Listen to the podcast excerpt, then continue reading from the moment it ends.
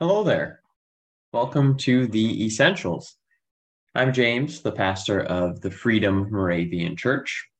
This podcast is a space for us to talk about our faith, to explore what we experience in this life, and to celebrate all of the hope and the good news that we find.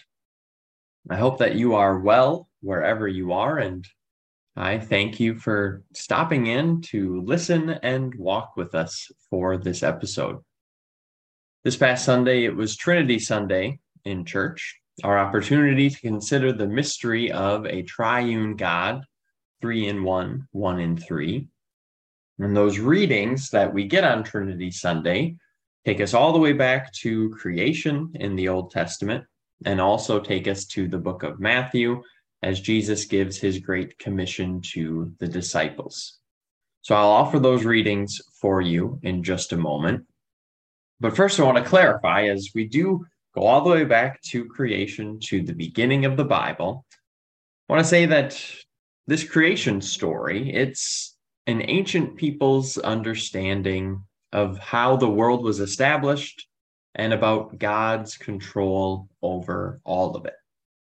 And today, science has given us better insight into those details. And we see this seven day creation that will go through not to be a literal event of creation, but we don't see the scientific examples and advancements today as something that explains God's presence away. It simply gives a different lens to see God's creative power at work. So we want to exist in a world where science and religion can still get along, to seek how God is involved in both the origins of our world and the movements of the universe today, with everything that we learn about the modern world through the miracle and work of science. So, this isn't our literal understanding of, of how the world came to be, but we still think it can tell us something about who God is, and it can help us appreciate God's power and creative ability. So we will start with Genesis 1. Settle in because the readings given to us for this week are the entire first chapter of Genesis and then a little bit of chapter 2 as well. And then we'll hop to a few verses of Matthew. So this is Genesis 1. And this is from the Common English Bible. When God began to create the heavens and the earth, the earth was without shape or form. It was dark over the deep sea, and God's wind swept over the waters. God said, Let there be light. And so light appeared. God saw how good the light was. God separated the light from darkness. God named the light day and the darkness night. There was evening and there was morning, the first day. God said, Let there be a dome in the middle of the waters to separate the waters from each other. God made the dome and separated the waters under the dome from the waters above the dome. And it happened in that way. God named the dome sky. There was evening, there was morning, the second day. God said, Let the waters under the sky come together into one place so that the dry land can appear. And that's what happened. God named the dry land earth, and he named the gathered waters seas. God saw how good it was. God said, Let the earth grow plant life, plants yielding seeds, and fruit trees bearing fruit with seeds inside it, each according to its kind throughout the earth. And that's what happened. The earth produced plant life, plants yielding seeds, each according to its kind, and trees bearing fruit with seeds inside it each according to its kind. God saw how good it was. There was evening and there was morning, the third day. God said, Let there be lights in the dome of the sky to separate the day from night. They will mark events, sacred seasons, days, and years. They will be do- lights in the dome of the sky to shine on the earth. And that's what happened. God made the stars and two great lights the greater light to rule over the day and the smaller light to rule over the night. God put them in the dome of the sky to shine on the earth. to rule over the day and over the night, and to separate the light from darkness. God saw how good it was. There was evening and there was morning, the fourth day. God said, Let the waters swarm with living things, and let birds fly above the earth up in the dome of the sky. God created the great sea animals and all the tiny living things that swarm in the waters, each according to its kind, and all the winged birds, each according to its kind. God saw how good it was. Then God blessed them. Be fertile and multiply, and fill the waters and the seas, and let the birds multiply on the earth. There was evening and there was morning, the fifth day. God said, Let the earth produce every kind of living thing, livestock, crawling things, and wildlife. And that's what happened. God made every kind of wildlife, every kind of livestock, and every kind of creature that crawls on the ground. God saw how good it was. Then God said, Let us make humanity in our image to resemble us, so that they may take charge of the fish of the sea, the birds in the sky, the livestock, all the earth, and all the crawling things on earth. God created humanity in God's own image. In the divine image, God created them. Male and female, God created them. God blessed them and said to them, Be fertile and multiply, fill the earth and master it. Take charge of the fish of the sea, the birds in the sky, and everything crawling on the ground. Then God said, I now give to you all the plants on the earth that yield seeds, and all the trees whose fruit produces seeds within it. These will be your food. To all wildlife, to all the birds in the sky, to everything crawling on the ground, to everything that breathes, I give all the green grasses for food. And that's what happened. God saw everything he had made. It was supremely good. There was evening and there was morning, the sixth day. The heavens and the earth and all who live them were completed. On the sixth day, God completed all the work he had done, and on the seventh day, God rested from all the work he had done. God blessed the seventh day and made it holy, because on it God rested from all the work of creation. This is the account of the heavens and the earth when they were created.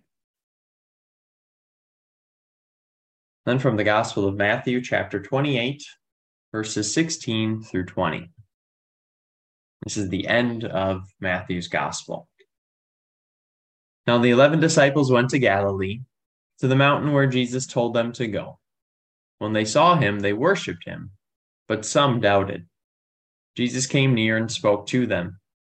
I have received all authority in heaven and on earth. Therefore, go and make disciples of all nations baptizing them in the name of the Father, and of the Son, and of the Holy Spirit, teaching them to obey, obey everything that I have commanded you. Look, I myself will be with you until the end of this present age.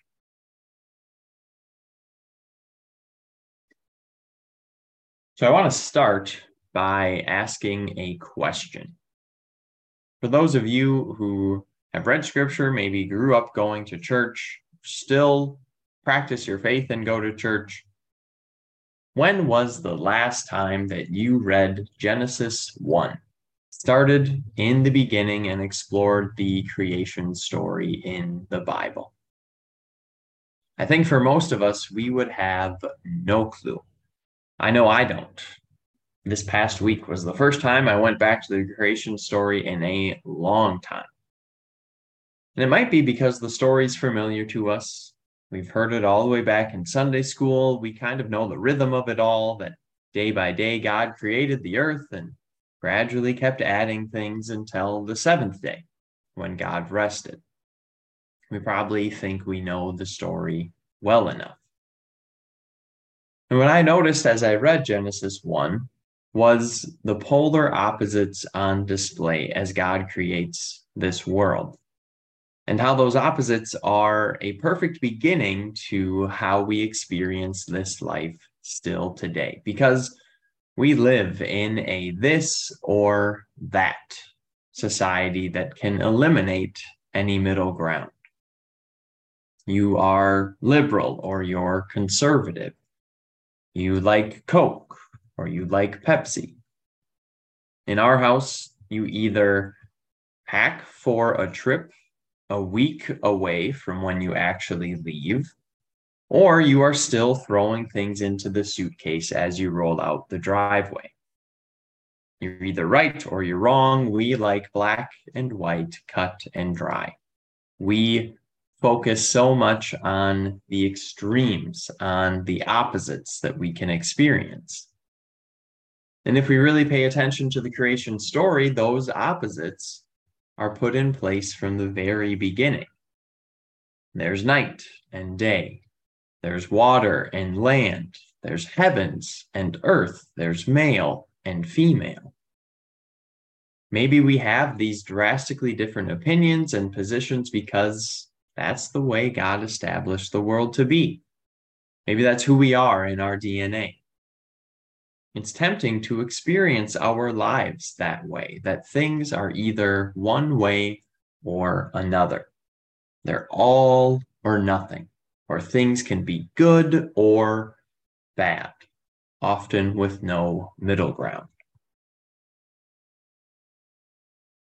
Now, last weekend, I was in La Crosse, Wisconsin for the state track meet because my brother coaches a high school team and he had some runners running the four by eight, the mile, and the two mile, and I wanted to watch those races.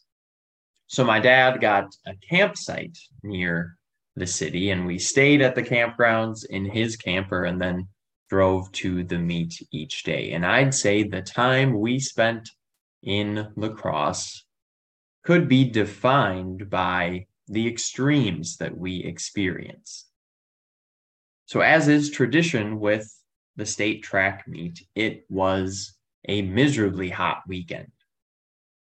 But La Crosse is also known for these storms rolling through almost unannounced as it sits right on the Mississippi River. So we were either getting absolutely melted by the blazing sun, or we were hoping that our camper wasn't going to float away in a downpour. It was this or that. But the weather impacted the track meet too. We made it to the stadium on Friday just as a lightning strike caused a weather delay. And after waiting the two hours for things to restart, we watched one race and got hit with another weather delay. So when my brother's two milers were supposed to race at 8 p.m., they didn't start until 12:30 in the morning. And my dad and I had retired to the camper long before then. That was Friday. That was the first day we were thinking Saturday had to be better. And while it was still incredibly hot, we got to the meet and found out that they were delaying Joel's divisions, my brother's division of events, for six full hours because they went so late into Friday evening. So when I was hoping that I could watch the mile at about noon and then make the long drive home, the mile wasn't going to start until 8 or until 5 p.m. And I ended up having to leave before that race even started. So, of the three races that I hoped to watch, I got to see one of them for the three hours I drove each way to La Crosse. On paper, you'd say that was a rough state track weekend. It was either hot or it was wet, and I spent nearly all of my time waiting instead of watching the races I wanted to watch. In the lens of a this or that world, the negatives and the frustrations of it all were taking charge of my experience over the weekend. On the ride home, though, I started to notice everything that existed between the extremes that I experienced. So when I was bummed that I was only waiting for races to start. I realized that I was given all that extra time that my dad and I could just sit and talk because we didn't have any track to watch. And as it became obvious that I didn't have time to wait for Saturday's events to get started before I left, I realized that because my brother didn't have to coach his athletes all morning, he had a bunch of free time. And he got to come and hide with us in the shade for a few hours as we reminisced on the years we spent being those fried runners circling that track. There was something beyond the success of a track meet at work, something more important than the times that were being run and the medals that were won. In many ways, it was one of the least enjoyable trips to a state track meet you could have, considering I barely got to watch any of it. But I would be a fool if I let that part tell the entire story. As we think about the creation story in Genesis, how God established these boundaries, these extremes that exist in our world, I think we're also very aware that our experience is not limited to the opposites that are described. Life isn't either light or dark, there's space between. It isn't one thing or another, but so often the extremes coexist in the same space. And when they do, we usually get what we consider to be the most beautiful. Robb McCoy, who is a United Methodist pastor and hosts a podcast called Pulpit Fiction, he makes the observation that the opposites laid out in the creation story. They aren't meant to limit God to doing one thing or another. He asks, What's the most beautiful time of the day? And we would probably say, depending if we're a morning or an evening person, we'd probably say a sunrise or a sunset.